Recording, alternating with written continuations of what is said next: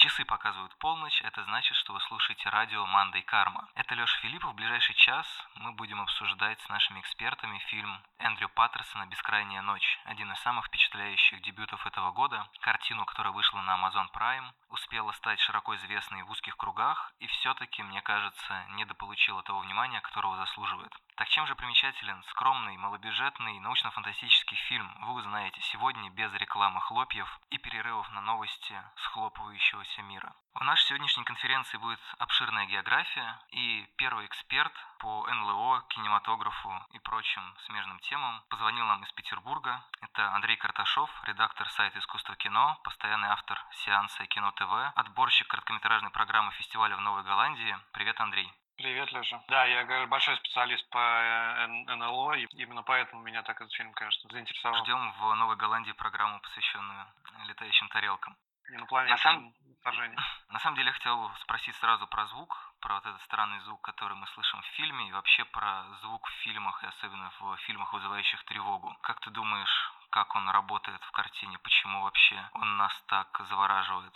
Но это звук раздается как бы с другой стороны, мне кажется, немножко с какой-то обратной стороны мира, да, откуда-то из, из небытия, с другой стороны. И, в принципе, это довольно характерная такая вещь для хорроров, на самом деле. Ну, не, не то чтобы хоррор, тот фильм, о котором мы говорим, «Бескрайняя ночь», да, это sci-fi, но имеется в виду фильмы, которые вызывают тревогу, вот твои а, формулировки, да, и неудивительно, потому что кино, искусство аудиовизуальное, но понятно, что большая часть впечатлений у нас э, визуальные. В принципе, мы больше склонны доверять тому, что мы видим, а не тому, что мы слышим. И как бы вот этот звук, отделенный от э, своего источника, источника которого мы не видим, он э, по определению является тревожным. И это вот в хоррорах очень часто делалось еще с э, ну, классической эпохи, когда звук только появился, и вот в старых э, фильмах ужасов голливудских инструмент применялся активно. Есть тут знаменитый случай, например, фильма Cat People, да, люди-кошки, студии РКО, который турнер снял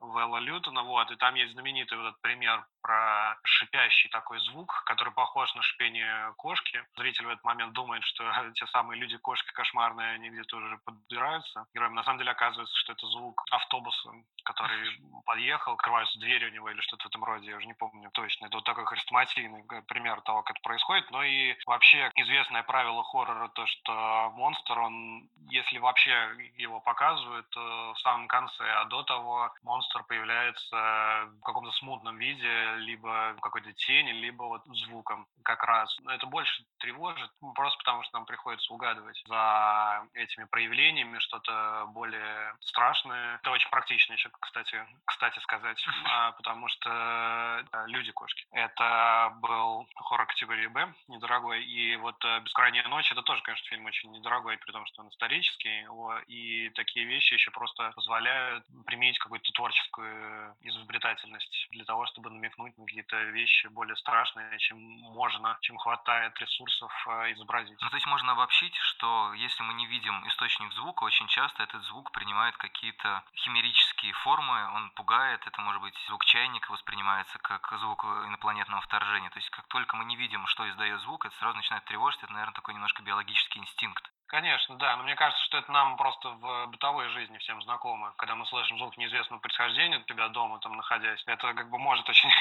очень сильно напрячь его. Тут, в общем, то же самое. Кроме того, это как бы вообще, именно для кино еще как важная вещь, потому что это все-таки действительно как бы мы нацелены на восприятие вот именно визуального канала информации. Еще известная такая линия рассуждений, связанная с авторитетом, который есть у звука. Про это Мишель Шон писал, французский киновед о том, что это звук, отделенный от тела, он воспринимается как некоторая инстанция какая-то грандиозная, авторитетная или еще какая-то. Он приводит пример, вот то, что волшебники страны Оз, это обман, когда мы слышим голос, потом оказывается, что это человек за занавеской. Хотел еще заметить то, что действительно, с одной стороны, кино вроде как визуальное искусство и аудиальное, но тем не менее такое ощущение, что фильм «Бескрайняя ночь» можно смотреть как аудиоспектакль, потому что в нем очень многое дано на откуп нашей фантазии. Там есть несколько центральных монологов, когда мы воображаем себе что-то страшное, ну или даже в диалогах, когда звонит девушка и говорит, что у нее над крышей что-то есть. То есть, в принципе, если там ничего и не было бы показано, возможно, это было бы немножечко страшнее, чем есть на самом деле. С другой стороны, еще больше мы бы сбивались и думали, а есть ли там что-то вообще.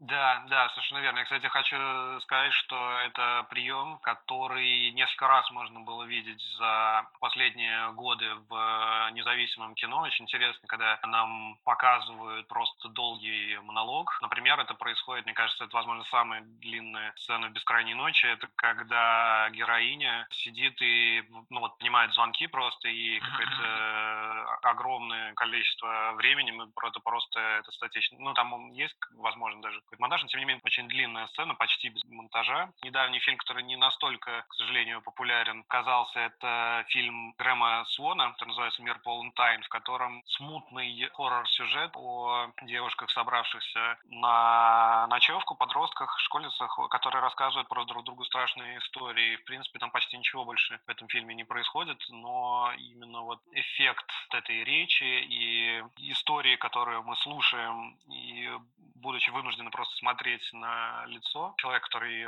рассказывает, он очень похож на то, что происходит в «Бескрайней ночи», и тоже по-своему весьма эффективен. Кстати, да, мы несколько раз упоминали этот фильм, но, к сожалению, он пока вообще нигде не доступен, поэтому в основном люди, которые слышат «Мандай Карма», расстраиваются, что его так и нельзя посмотреть, потому что слава потихонечку его просачивается куда-то в верхние слои зрительской атмосферы был на Blu-ray недавно релиз, и поэтому, может быть, можно надеяться, что скоро и появится э, возможность его посмотреть на VOD. Ну вот и оптимистичные новости на наших частотах. Переходя к теме НЛО, раз мы так борзо это заявили, мне кажется, любопытно, почему вообще, как тебе кажется, эта тема всплыла в этом фильме, особенно в разрезе 50-х и явной стилизации под сумеречную зону, как минимум в некоторой проступающей и исчезающей рамке фильма. Тут еще у меня один референс есть. Мне кажется, интересно заметить то, насколько атмосфера этого фильма, вообще время, место действия и атмосфера его похожа на восьмой эпизод третьего сезона Twin Peaks, который вот один из самых знаменитых, где происходит там взрыв. Там э, тоже вот есть сцена в Нью-Мексико в 50-е про школьников, которые после занятий идут по такому очень похожему городку, и дальше начинают происходить какие-то фантастические события, в том числе связанные и со звуком. Там тоже радиостанция присутствует присутствует. Это, я думаю, не случайно. Вообще 50-е годы, послевоенное время, Нью-Мексико — это место, где проводились э, ядерные испытания американские. Это время, которое очень, вообще само по себе очень тревожное. Впервые отчетливо так проявилось такое явление, как какое-то недоверие к каким-то официальным нарративам.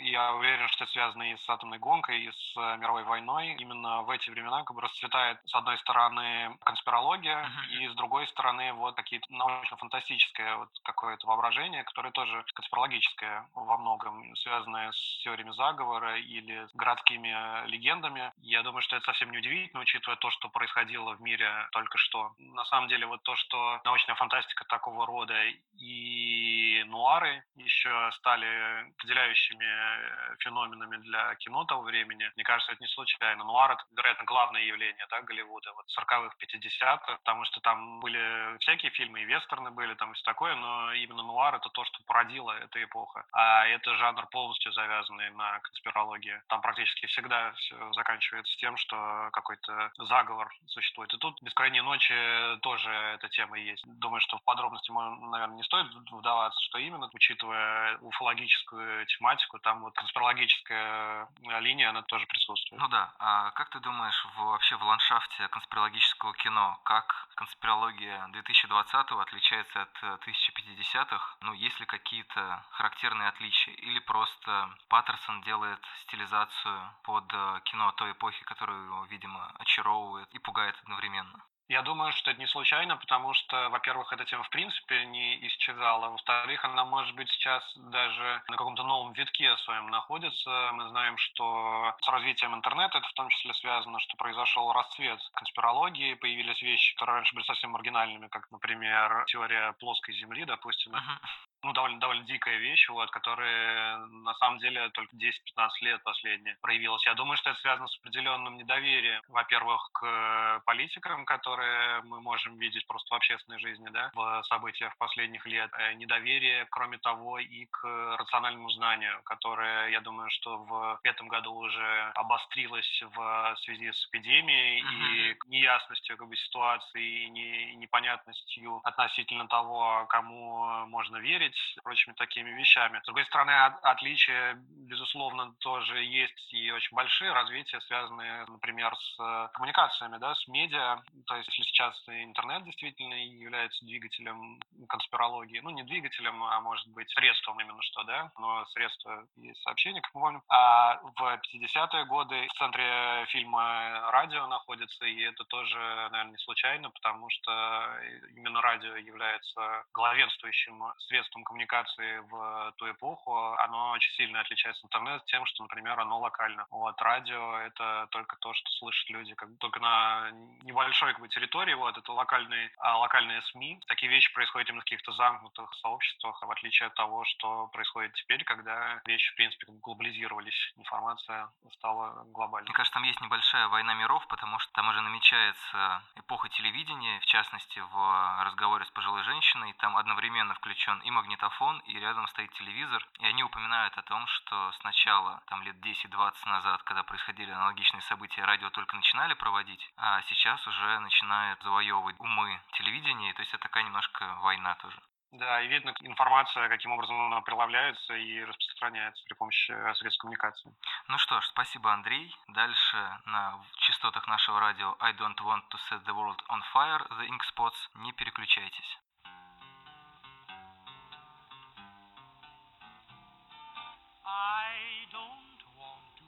The world on fire. have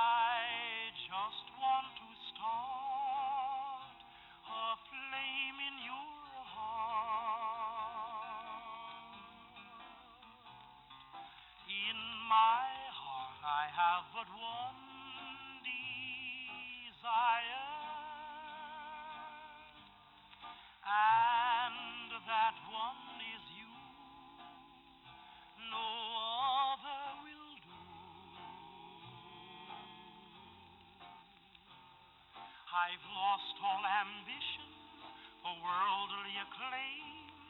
I just want to be the one you love. And with your admission that you feel the same, I'll have reached the goal I'm dreaming of.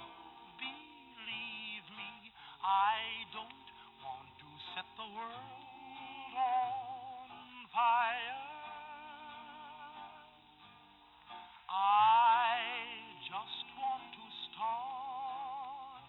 A flame in your I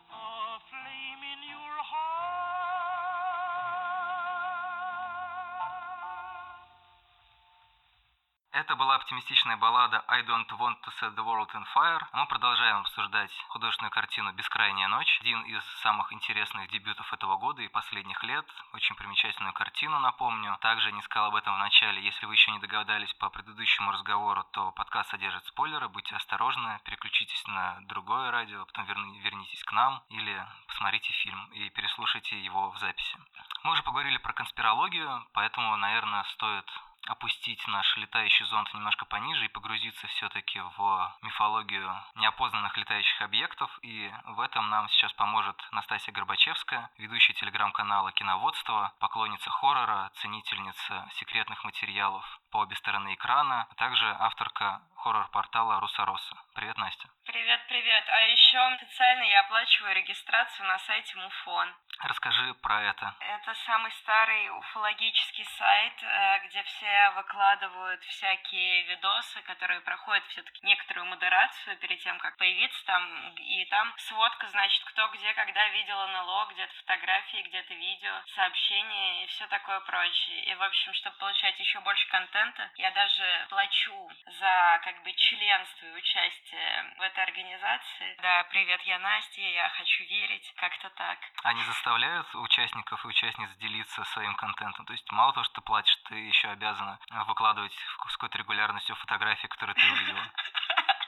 Нет, нет, этого нет, но, видимо, у меня в голове есть э, маленькая надежда, что когда нас захватят, вот этих вот людей, которые платили уфологам, бездельникам, возьмут и спасут, в общем, и пощадят. Эти деньги шли в фонд инопланетян, поэтому вы защищены. Я считаю так, да. Я узнал из газет, что в этом году тема НЛО особенно горяча, и вроде как даже есть, наконец-то, документальная съемка неопознанного летающего объекта. Как ты думаешь, связаны ли как-то эти две вещи «Бескрайняя ночь» и какое-то настроение в информационном поле? Я долго об этом думала. На самом деле, видео это старый. Просто сейчас они думали-думали и решили признать, что это все-таки неопознанный летающий объект. То есть все пытались опознать, сколько там, 10 лет. Тут решили, что все-таки не опознали. Мне кажется, это в чем-то пересекается и с темой фильма, и с темой настроения, что есть какая-то тоска по необъяснимому, грубо говоря, сейчас, последние 10 лет со смартфонами и так далее, пропало какое-то таинство, грубо говоря, снежного человека, еще кого-то, ну то есть это все как-то очень быстро разрушается, а в те же 90-е, когда были популярны мои любимые секретные материалы, это таинство жило и передавалось. И вот мне кажется, «Бескрайняя ночь» отражает какую-то тоску. Я не люблю вот эти вот все пассажи, что у нас какое-то бездуховное время без веры, но просто сейчас вокруг такой караул и цирк с конями, что, конечно, не до этого. И вот в «Бескрайней ночи» очень здорово показано это, какая-то вот нехватка чего-то, ну не то что волшебного, но вот то, во что можно, не обязательно, но можно и хотелось бы поверить. Мне так видится. Ну, то есть, если я правильно понимаю, то, возможно, «Бескрайняя ночь» сочетает два популярных настроения, ну, они популярны с какой-то периодичностью. Это, во-первых, некоторая тоска по старому, ну, условно говоря, по аналоговым вещам, по старому радио. Не какие-то презренные подкасты, а вот э, человек сидит в нормальной рубке, никто его не слушает, ну, но тем не менее он работает. Почему презренный подкаст? Извини, что я тебя перебил. Мне кажется, что, собственно, в самом начале фильма Фэй Эверетт записывают первый подкаст, когда вот они идут и разговаривают. Разве это не подкаст? Ну, кстати, да, возможно, это исторический момент. Но, с другой стороны, это связано еще с паранойей. Очевидно, что ну, есть определенные периоды взлета популярности всяких теорий заговора, и пришельцы прилетают не просто так. Ну, да, ну даже если они действительно, там, не знаю, посещают нас э, с какой-то периодичностью, это как-то особенно накладывается внимание к этому. Даже вот спецслужбы готовы что-то расшифровать, потому что явно есть какой-то дискомфорт, и хочется вернуться, с одной стороны, к чему-то как будто бы знакомому, причем обычно знакомому тому, что мы не пережили. А с другой стороны, поверить, что есть какой-то высший замысел, и если не проклятые президенты, то хотя бы, не знаю, разум из космоса способен что-то про нас понять и что-то с нами сделать, желательно хорошее. Слушай, ну отчасти это работает иногда, особенно если брать там американскую историю и все их истории с НЛО и так далее, это работает наоборот. Если мы в это верим, допустим, когда что-то происходит, наоборот, ничего не рассказывают. Когда вбрасывают пришельцев и НЛО, это чтобы хоть как-то развеселить людей и отвлечь от чего-то другого, что происходит на самом деле. Поэтому, мне кажется, здесь еще могло работать, что в сегодняшней, мягко скажем, тревожной атмосфере, типа подбросить НЛО, это наоборот сместить ракурс взгляда на что-то другое, отвлечь просто. Ну, то есть отвлечь внимание, условно говоря, от выборов, протестов и так далее. Ну, вроде того, да. Раз мы говорим про НЛО, наверное, принципиально еще в какое место они прилетают. Очевидно, что Кали-Юга это место не совсем случайное для такого визита. Ну да, там на самом деле, если оглянуться на реальную историю, а я так думаю, что в фильме-то много всего прочитано, подготовлено и всего прочего, место прям горячее. Я так понимаю, что там вторая половина 50-х годов. В 55 году появилась так называемая зона 51, которая всех ужасно долго нервировала, и там, по-моему, только в конце 80-х или даже в 90-х годах они сказали, что это действительно секретный полигон. До этого это просто была закрытая какая-то военная зона. Mm-hmm. Но, естественно, там все бесконечно видели тарелки. А до вот 55 -го года и этой самой зоны 51, которая, ну, Каюги не существует, но это тоже там где-то все рядом, Невада и все прочее. В Нью-Мексико в 47 году оттуда отчасти все началось, потому что был так называемый Розвельский инцидент э, в городе Розвелл. Это одна из самых масштабных конспирологических теорий, из-за которой потом, как снежный ком, все остальные пошли. Собственно, в этом самом Нью-Мексико, который, как я понимаю, рядом с Каюгой. Нет,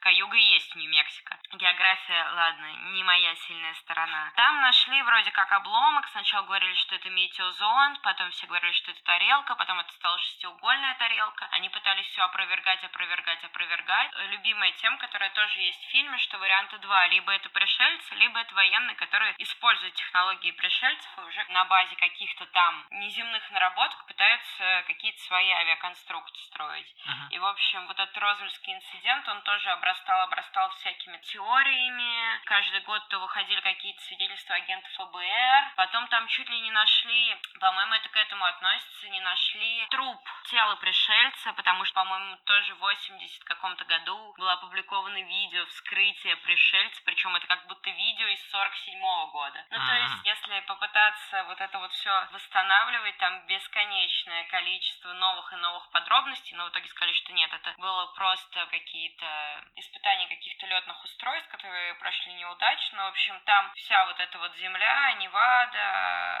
Аризона, Нью-Мексико, оно все прям пропитано этим флером НЛО. В общем, чуть-чуть копнуть, и все безумнее и безумнее. Да-да-да. А Если возвращаться к кино, как ты думаешь, насколько «Бескрайняя ночь» вписывается в некоторый скажем так, корпус фильмов, посвященных инопланетянам, паранойи, войне миров, вторжению похитителей тел и так далее. Я пытаюсь вспомнить масштабные эти фильмы. Всякая та же «Война миров». Это все было уже какое-то открытое столкновение, какая-то враждебная сила. А «Бескрайняя ночь», она, как и, скажем, «Третий контакт и близкой степени», это какое-то вот чудо этого контакта. Это то, что я вот, к сожалению, еще не посмотрела, но вроде на око уже вышел спектакль спектакль Воропаева «Уфо». Мгм. Я была на читке этого спектакля, где там вербатим и так далее, он зачитывает реальные истории людей, которые вроде как испытали контакты, и там сквозила какая-то вот невраждебность, не то, что они нас завоюют. Они все пытались описать какое-то одно и то же чувство какого-то, понятно, неземного, волшебного контакта, что это вот какой-то особенный опыт, как ты любишь говорить.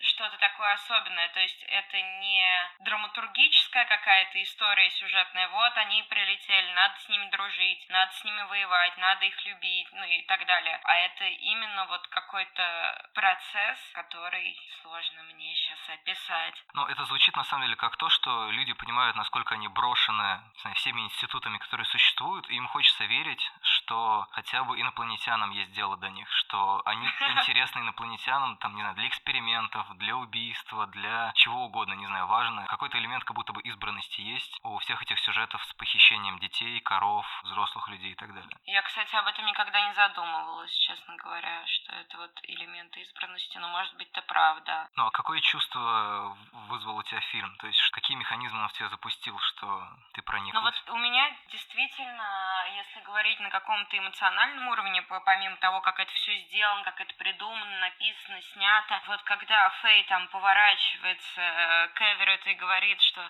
там что-то в небе, я понимаю, что у меня просто все сердце сжимается, и мне прям так трепетно, и я как-то эту ситуацию проецирую, особенно учесть, что я в деревне сейчас, в деревне смотрела этот фильм, и когда у тебя действительно вот эта темная бескрайняя ночь, ты представляешь, что что-то вдруг в небе, в общем, как-то меня это все очень сильно завораживает. Ну, действительно хочется верить. Это всегда. Может быть, есть какие-то недостатки у этой картины? Ну, нет, недостатки это не у меня, это надо с кем-то э, еще обсудить, потому что перед подкастом, собственно, я решила пересмотреть фильм, и я подумала, ну ладно, я там помотаю, как-то вспомню чистое ощущение, и я опять не смогла от него оторваться. То есть я его посмотрела первый раз, на следующий день я его тут же пересмотрела еще раз, и вот сейчас я его посмотрела третий раз, и во-первых, я поняла, что когда я первый раз смотрела, у меня была какая-то нарушена немножко география пространства, но это уже вопрос моего восприятия. А во-вторых, уже третий раз я смотрю его как первый, реально. Магия кино. Магия кино. Мне кажется, я такая у тебя в эфире восторженная психопатка, которая сидит С тремя кошками.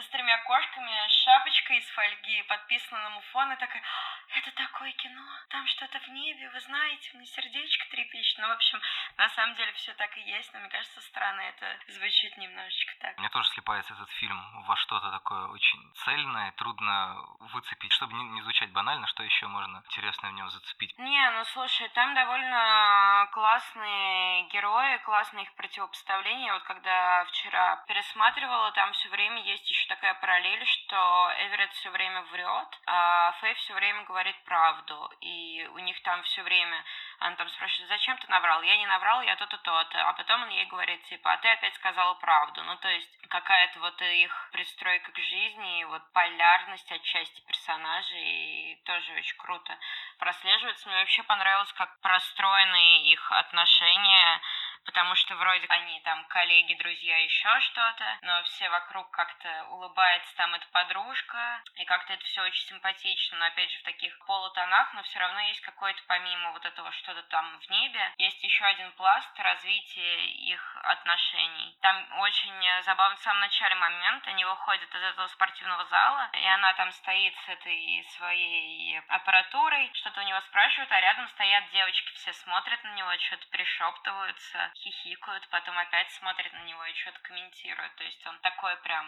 видный там ведущий Каюги. Ну, есть ощущение, что он выглядит как старшеклассник, и поэтому сам факт общения с ним такой очень интригующий, а все подруги, знакомые, родственницы героини, когда видят, что рядом мальчик, они сразу такие, ага, это не случайно. То есть какой-то такой очень бытовой момент. Она в самом начале кому-то звонит одному, второму, третьему, слышали ли они эти странные звуки. И одна из девушек ей говорит, почему ты не позвонишь Эверетту, он всегда рад, когда ты звонишь. Ну, то есть это тоже какая-то такая абсолютно в проброс сказанная фраза, но очень объемным делает вот это вот их какое-то сотрудничество и общение, мне так показалось. Я просто это увидел как стеснение, именно то, что вот он типа такой старший, еще и на радио работает, и она как-то себя, не знаю, у меня ощущение, что у них есть там несколько лет разницы, поэтому, возможно, она стесняется. Да-да-да, он точно старше, это сто процентов. Я думала, что он не старшеклассник, а уже вот должен быть там на первом-втором курсе, а вот она как раз заканчивает школу. Да, по-моему, она говорит, что ей 16, поэтому, наверное, все-таки она старшеклассница, а он непонятно кто. То есть он хочет уехать, и она хочет уехать. Вообще вот этот мотив, что мы хотим уехать, он как будто бы немножко рифмуется с летающей тарелкой, которая заберет. Ну, то есть она заберет, правда, не в Нью-Йорк, не в Ну да. Калифорнию, не в мир. Радио там выделил какой-то конкретный город, где происходит весь движ. Он просто сказал, на западное побережье хочу. Да, точно. В качестве заключения мне интересно, что ты думаешь про вот эту рамку, которая там периодически всплывает,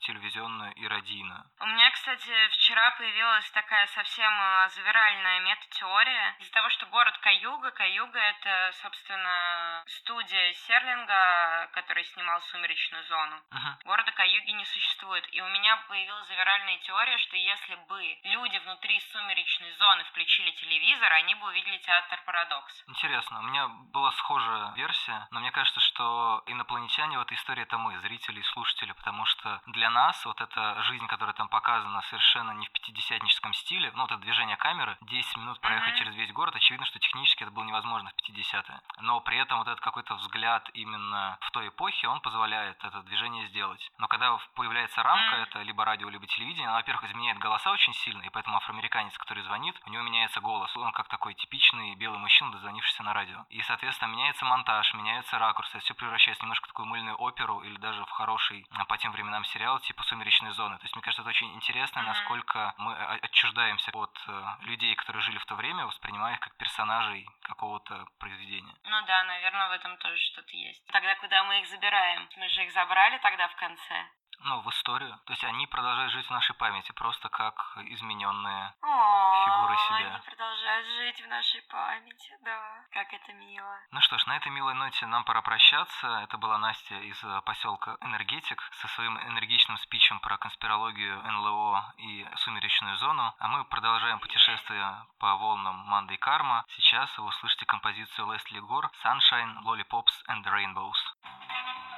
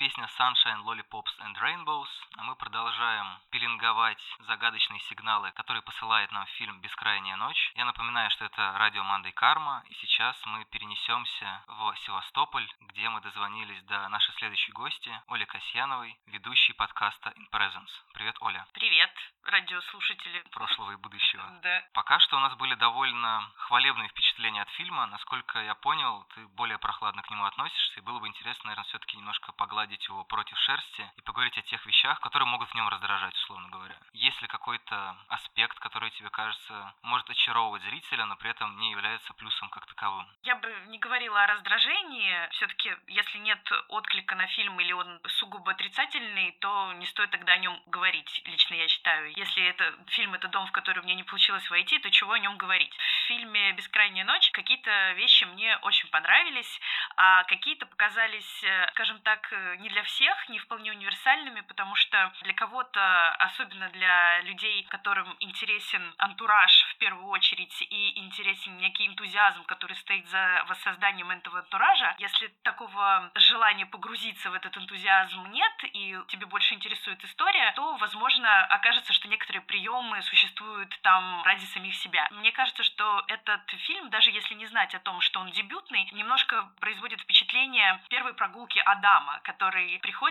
и называет известные вещи с трепетом первооткрывателя. О, там, способности медиума. О, мы можем там пересекать телевидение и реальность. О, мы можем там рассказывать историю в пересказе. О, мы можем делать проезды камерой. И сам восторг от возможности делать все эти вещи настолько режиссера и команду вдохновляет, что ты или присоединяешься к этому, или признаешь, что в некоторых местах этот э, восторг самоценен, приемы не ложатся на историю. Вот, например, этот э, проезд такой замечательный, э, самый длинный. Мой любимый. Твой любимый, да. Проезд камеры, который понятно, где подсмотренный, понятно, что он очень впечатляющий. Ну, он не очень, мне кажется, мотивирован. Ты придумал интересную историю про то, что это взгляд инопланетян, то есть нас. Ну, хотелось бы тогда, конечно, чуть больше пересечений между ролью инопланетянина и человека из будущего, ну или зрителя, да. Бог с этим, просто, мне кажется, этот проезд камеры настолько в антикатарсичный момент происходит. Это уже не экспозиция, еще не какая-то серьезная завязка. Мы с какой-то бешеной интенцией, с каким-то бешеным запалом передвигаемся от хижины Фэй через весь город к хижине Эверетта под такую мощную музыку, которая явно отсылает к радиоспектаклям, еще одной явной, Мгм. явной страсти режиссера, но в сюжете это абсолютно проходное место, и нам как бы предлагают некое ощущение саспенса, что сейчас это к чему-то приведет, но в итоге э, с точки зрения сюжета это фальстарт. Может быть, кому-то так не кажется, но в любом случае для меня это некая э, такая сконцентрированность режиссера на своем собственном восторге открытия методов. А хотелось бы, чтобы эти методы, собственно, работали, чтобы мы не смотрели на гаечный ключ и говорили, о боже, гаечный ключ, это офигенно, вот, посмотрите, какой он классный, блестящий, и можно делать столько штук, а все-таки, чтобы закрутили какую-то гайку этим ключом. Тем не менее, мне кажется, что все это очень неплохо, потому что в конце некоторая фрустрация по поводу не вполне удачного использования дорогих, мощных драматургических методов, в том числе, например, пересказов историй, которые мне кажутся очень неудачными. Ну, они меня совсем не зацепили.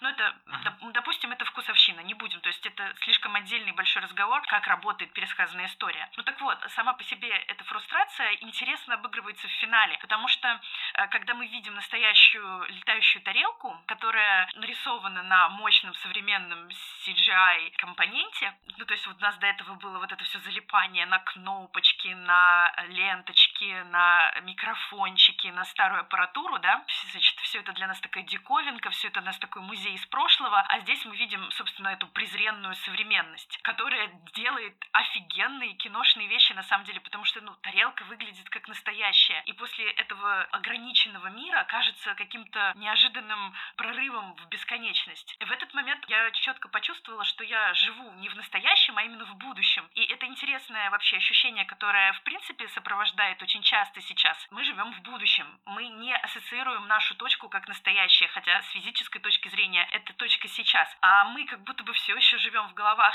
э, людей из аналоговой эпохи, которые охреневают от того, что их э, самые смелые заветы и предвосхищения по поводу айфонов, каких-то телефонов и скоростных поездов, они вот, они, собственно, осуществились. И весь этот фетишизм, который до этого происходит, ну, в этот момент как-то даже дополнительно круто срабатывает. То есть, если сами эти по себе разговоры были, ну, опять вот эти разговоры, опять какая-то ретроспективность такая слишком форсированная, то здесь, Мгм. наоборот, кажется такой откат в то, что, господи, будущее, вот это цветущее, оно действительно наступило, и никакие ни инопланетяне не захватили планету в лихорадку космической эпохи, люди много этого боялись, ни красные какие-то, да, которым на самом деле плевать-то нам было, ни американцы не взорвали, да, скажем так, Восточный блок. Никто ни до кого не докопался, и все худо-бедно дожили до этого будущего. И это на самом деле удивительно, и от этого возникает ощущение какого-то странного, абсурдного оптимизма. Я понимаю, что это очень субъективное чтение или вчитывание даже, но мой любимый момент в этом фильме это, безусловно, появление тарелки. Для этих персонажей это что-то ирреальное, и чисто с визуальной точки зрения, что-то, что невозможно представить. А для нас это уже то, что можно легко нарисовать, и что вообще технически не кажется пугающим и таким уж каким-то экзотическим. И в этом есть какой-то интересный раз- разворот привычной темы. То есть это как будто высадка 2020 года в 1950-х. Ну да, да, да, есть какое-то такое ощущение, и хотя нам в целом сейчас свойственно презирать современность, у нас с ней такие тяжелые отношения, ну вот у меня тяжелые отношения, по-моему, у людей, которые фетишизируют прошлое, тоже явно, наверное, создатель фильма к таким людям относится, относится, судя по тому, что он избрал в качестве медиумов. И тем не менее, вот такой неожиданный разворот э, происходит. Я хотел бы немножко отмотать в середине сцены, когда ты сказала про этот пролет камеры, что вот он понятно где подсмотрен. А, Во-первых, хотел бы заметить, что мне кажется, как раз очень обаятельно эта сцена выглядит за счет того, что я в этот момент думал о том, что очевидно, что камера в 50-й так не смогла бы. В этих редких сценках, где мы видим синюю рябь телевизора, там видно, как работает монтаж и движение камеры, что, в общем-то, довольно неповоротливо. И тут такое свободное дыхание, которое как будто бы действительно нас протягивает в итоге к сцене с летающей тарелкой. И мне, во-первых, интересно, с чем именно у тебя проассоциировалось такое движение камеры? Мне кажется, что первая остановка на пути ощущения заимствования по этому поводу — это сцена из «Комнаты страха» Дэвида Финчера, где абсолютно освобожденная от всего камера, двигаясь через всю квартиру, проходит замочные скважины, по-моему, она проходит ручку чайника, соответственно, просачивается, да, то есть это, значит, это такой маленький объект, и соединяет таким образом разных агентов сюжета. Камера является абсолютно безликим, бестелесным посредником между разными агентами сюжета. И таким образом себя полностью ну, очищает от э, любой предвзятости. Это довольно знаменитый финчеровский прием, который он потом много использовал, и до этого некоторое количество раз использовал. И потом, в принципе, он прижился. Ну, можно еще вспомнить Гаспара Ноэ, или, ну, мне кажется, это совсем другая история. То, что придумал Ноэ с вот этим движением души, неоткалиброванным, пьяным, это другая идея. Просто мне кажется, что в «Бескрайней ночи» хотелось создать вот это очень плавное, очень совершенное, очень технологичное, как будто бы это архангел какой-то, да, плывет, вот такое движение, но оно время от времени там немножечко не справляется с этим, Там подрагивает камера периодически. Даже когда Фэй говорит, принимает вызовы, там в некоторых местах камера так немножко дергается в бок, как будто рука устала, и так, так. Ну да, а когда происходит этот разбег и пролет, действительно же довольно технически сложная вещь. Там, например, есть одно решение, которое мне вообще не очень понятно. То есть это действительно какое-то такое всесильное движение, очень мощное, очень быстрое, ничему не подвластное, но потом там появляется забор на пути, и она начинает облетать забор. Там вот в заборе есть дырка или дверь, и камера вот так вот в дверь этого забора проходит. Хотя ни- ничего, казалось бы, не стоит пройти дальше настолько же прямой, убедительной линии, которая она шла до этого. Ну ничего, кроме технических вещей, потому что явно там высота не позволяет. А вот это вот продеваться сквозь забор, это очень сложно. То вот это как Финчер продевался сквозь ручку чайника. У меня просто была на самом деле ассоциация с э, пролетом камеры из э, «Зловещих мертвецов» Сэма Рэйми, которая, как мне вспоминается, одна из первых таких сцен. Она, ну, естественно, предлагает взгляд монстра. И с одной стороны, первый раз, наверное, при первом просмотре я как раз думал о том, что, ну, это, условно говоря, взгляд инопланетянина. Но он такой действительно немножко специфичный, потому что он задерживается на матче, он зачем-то кружится на этом матче, обходит заборы, еще что-то. И вот сейчас, когда ты стала говорить о том, что вот он так пробегает, а ложный разгон такой, Но это такое ложное отсутствие препятствий. То есть там создается впечатление, что это вот голый взгляд, не обладающий телом. Ну, потому что если это инопланетянин, да, то, например, какой-то очень миниатюрный инопланетянин, да, если он так движется, то вот это вот избирательное обхождение препятствий, где-то он их не обходит, а где-то обходит, кажется немножко странным и кривоватым. Если мы говорим о взгляде монстра, взгляд монстра, по-моему, был еще и в Франкенштейне, и вообще, ну, довольно известный троп, нет, в смысле именно вот в таком бешеном движении. Ага, да. Ну, в общем, это всегда такая как раз э, покачивающаяся, пыхтящая камера, да? А здесь э, именно, да, из-за вот такой скорости и отсутствия тряски большую часть времени, кажется, что это такая действительно аэродинамичная вещь.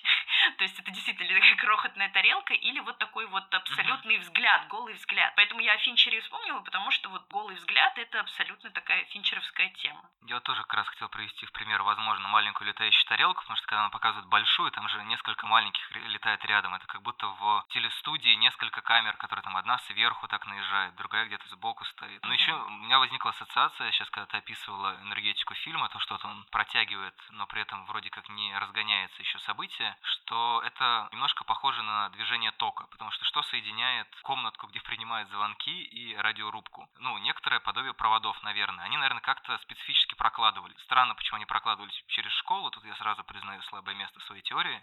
Для меня это ощущение разгона происходит именно в этот момент, потому что нам дают определенную интригу, типа что-то над домом, потому что уже был этот звонок. И потом переходит сюжет, и мы переходим вместе с камерой в э, рубку к Эверету, который еще не подозревает, какое дерьмо его ждет, с чем он столкнется, что ему сейчас позвонят и так далее. И это вот такой своего рода разгон, как э, показывают в мультфильмах, когда по проводу бежит электрическая искра. Она все время так немножко болтается из стороны в сторону, и там вот эта погрешность немножко есть. Но это все из э, серии додумок, конечно, просто можно любую красивую метафору сюда присобачить. Просто для меня, может быть, за счет музыки это работает именно как такой разгон, что вот сейчас и после этого уже идет все остальное. Да, что-то случится. Музыка очень избыточная, да. Обычно, если это сделано в тему, и она к чему-то ведет, или наоборот, где совсем нет никакой тяги к саспенсу, и музыка играет на контрасте, как избыточная, как у братьев Севди, например, в «Неограненных алмазах». Это очень круто, и то, что он использует э, вот эти тревожные звуки радиотеатра, которые напрямую вызывают какие-то эмоции, а иногда работают не прямо на эмоции, а пытаются изобразить там звукоподражательные какие-то звуки сюжета, это само по себе очень круто. Просто, по-моему, они, они здесь потому, что это круто. Они для, не для какой-то цели, а потому что это круто. И как и многое в этом фильме. Здесь, мне кажется, все просто полито таким счастьем от возможности снять фильм. Ну, то есть ты думаешь, что просто Эндрю Паттерсон пижон? Да, да. И если хочется разделить такой энтузиазм вместе с режиссером, то вообще очень рекомендую дорогим радиослушателям этот фильм. Если, в общем, такие адамические чувства вам не очень сейчас в тему, ну, каких-то четких месседжей не ждите и не рассчитывайте на них. Ну что ж, мне кажется, что на этой характеристике мы можем заканчивать. Спасибо, Оля. А следом звучит песня Билла Хейли and His Comets «Shake, Rattle and Roll».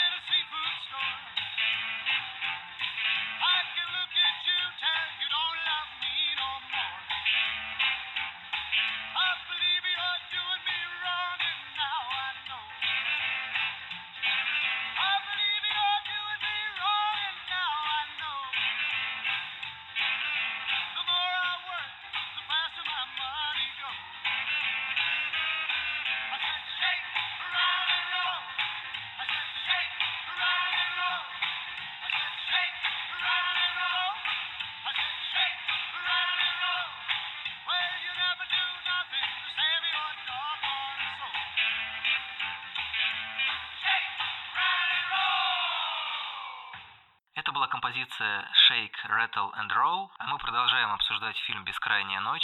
Наша летающая тарелка медленно движется к завершению эфира. Напоминаю, что это радио Мандай Карма, и мы говорим об одном из самых интересных дебютов этого года, и, может быть, последних лет. И сейчас нам дозвонился из Челябинска Женя Ткачев, редактор раздела кино на афише.ру, любитель ретро-кинематографа, любитель маленьких жемчужин цифрового проката. Привет, Женя. Всем привет. Ну, я хочу в первую очередь тебя спросить, как тебе кажется, почему вообще это кино выстрелило в узких кругах, потому что кажется, что это вот прям прям must-see, хотя очень многие все равно его еще не видели, и, может быть, это даже можно выдать за некоторую редкость нашего синефильского круга. Ну, мне вообще кажется, что этому фильму очень сильно помогла пандемия, потому что во время карантина мы лишились каких-то больших а, блокбастеров. Все, что выходило в этот момент в сети, в цифре, оно получило более пристальное внимание, чем оно бы получило, если бы это выходило во время релиза «Чудо-женщины», «Черной вдовы» или «Довода». И поэтому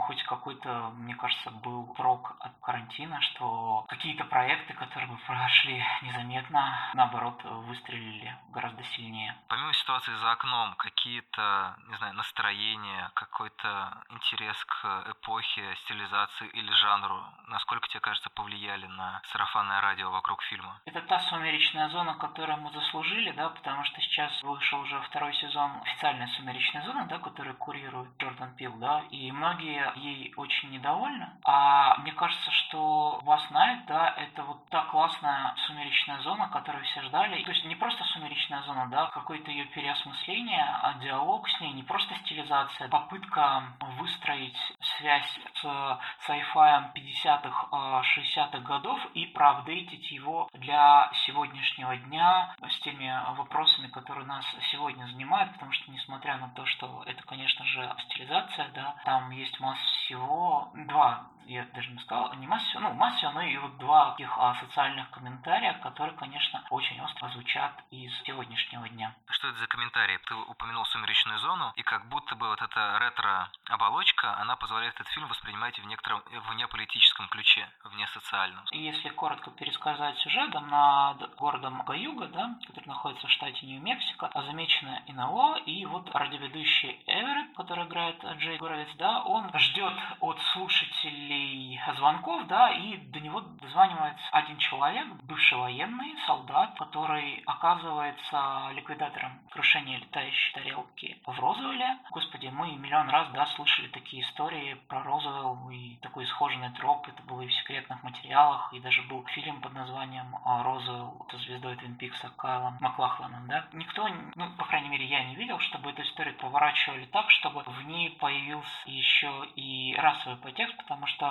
бывший военный, который зовут Билли, и который звонит Эверетту, он рассказывает свою историю, что они были, были ликвидаторами вот крушения тарелки, и этот э, эпизод для Билли и его сослуживцев бесследно не прошел. Все они слегли с какой-то неизвестной болезнью. Неожиданно нам сообщают, что Билли не просто солдат, да, он афроамериканец. И на, зачи... на зачистку территории принципиально отправили афроамериканцев и мексиканцев, потому что, ну, кто их будет слушать. И мне кажется, что это могло бы, наверное, прозвучать в классической сумеречной зоне, да, рода Стерлинга. Но мне кажется, что из сегодняшнего а, дня это звучит еще более актуально, потому что представить, ну, такое в Twilight Zone, да, я не припомню, чтобы там сильно, среди того, что я видел, да, поднимался расовый вопрос. Допустим, я не так давно посмотрел The Best of лучших серий «Сумеречной зоны», да, 50-х, 60-х годов. Там, конечно, про какую-то широкую репрезентацию вообще говорить нет смысла, потому что понятен набор героев, набор тем, и там нет высокой инклюзии, которая, собственно, появляется в бесконечной ночи, потому что она сделана из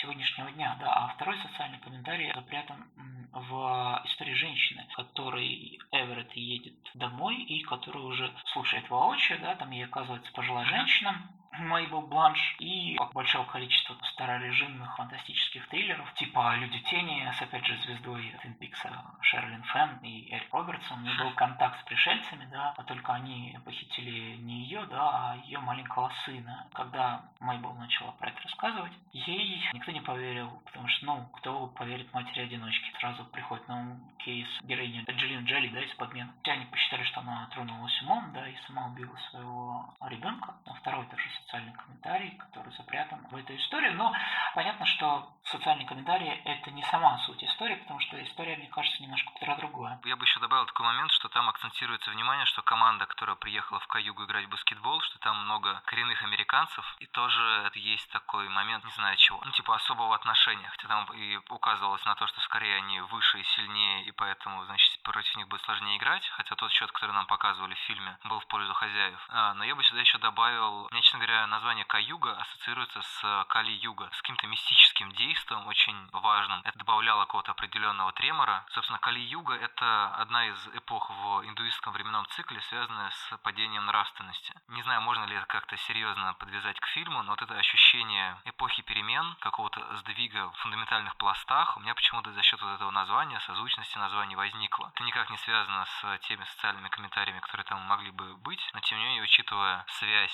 фильма с двумя эпохами, сегодняшней и 50-х, и вот эти постоянные сегодняшние разговоры о некотором, не знаю, новом мире, новом взгляде, новой оптике, новой этике и так далее, вот это вот ощущение именно тектонического движения у меня почему-то возникало при просмотре фильма. И, наверное, здесь уместно перейти к трактовке ключевой фигуры этого фильма. Ты говорил, что у тебя есть четкое понимание, что такое летающая тарелка. Как?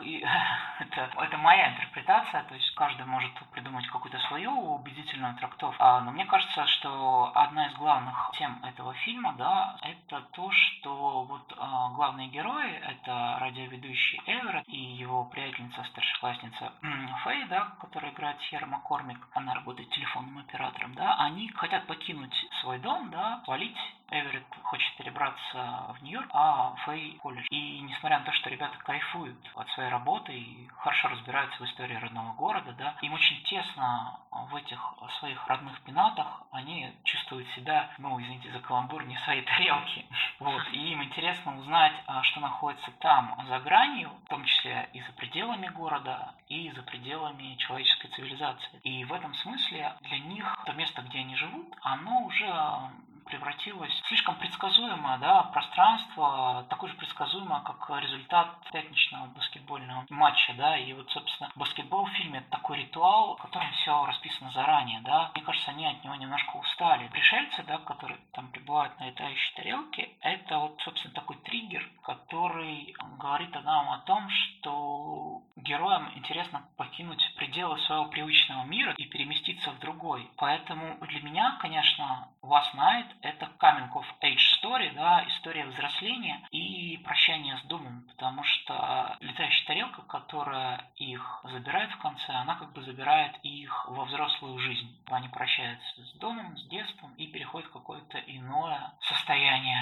возрастное, психологическое, да, и в этом смысле, конечно, мне не могли не вспомниться близкие контакты третьей степени Стивена Спилберга, да, где главный герой Рой Нири в исполнении Ричарда Дрейфуса, он готов был забраться на небо, лишь бы не быть дома, да, то есть в конце его тоже забирали пришельцы, которые забирали его в иные миры, да, и вот, собственно, то же самое вот происходит э, и с героями э, фильма, да, впереди их ждет какая-то неизвестность, да, как нас у всех ждет неизвестность, когда мы заканчиваем школу и поступаем в университет, да, и вступаем ну, в новый этап взрослой жизни, да. В этом смысле очень смешно. Для меня этот образ до конца не сформировался, но там очень интересно, что все ключевые герои, они носят очки. Вот, и там есть момент, когда Эверетт и Фэй выбегают на улицу, там встречают другую пару, и она тоже в очках. Все четверо в очках. Вот, и мне кажется, что это такая, возможно, метафора того, что вот они... Ну, короче, их оптика была ограничена.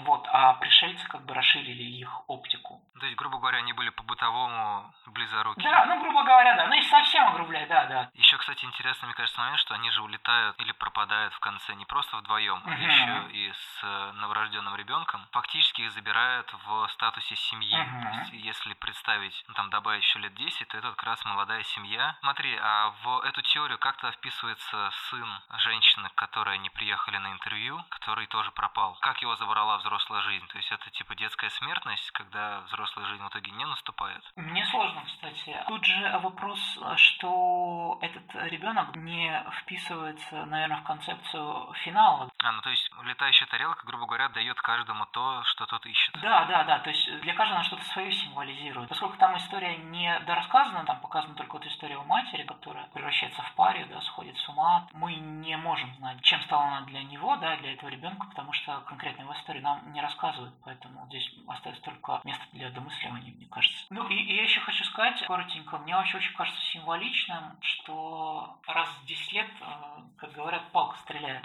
Очень забавно, что если такие проводить параллель, да, там вышло в 1999 году «Ведьма из Блэр», да, ну, такой сделанный на коленке хоррор, который создал направление Fine Footage, а, и сорвал кассу. А потом через 10 лет вышло «Паранормальное явление», которое в 2009 которое сорвало таким же образом кассу. И похожая история с Last Night, потому что ровно 10 лет назад вышли «Монстры» Гаррета Эдвардса, а бюджет которых был в два раза меньше, чем у Last Night, он там был, по-моему, 500 тысяч долларов. При этом это такие две очень а, самобытные, яркие, нетривиальные, фантастические картины, которые просто доказывают своим примером, что для того, чтобы снимать классный sci на самом деле не нужны миллиарды долларов. Достаточно просто, чтобы были у режиссеров мозги. Конечно, хочется верить, что ну, у режиссера Дрю Паттерсона дела сложатся получше, чем у Гаррета Эдвардса, который вот сейчас куда-то пропал, сняв после этого всего два фильма коммерческих, какие-то в меру удачные, какие-то не совсем удачные, да. Мне кажется, у него был неплохой Годзилла, а изгой, судя по всему, очень сильно пострадал во время монтажа и всяких прочих сопутствующих процессов. Ну да, это все компромиссная, конечно, история. И, может быть, лучше Паттерсона не уходить на Дисней, а продолжать что-нибудь делать для Амазона, вот такое маленькое, но прикольное.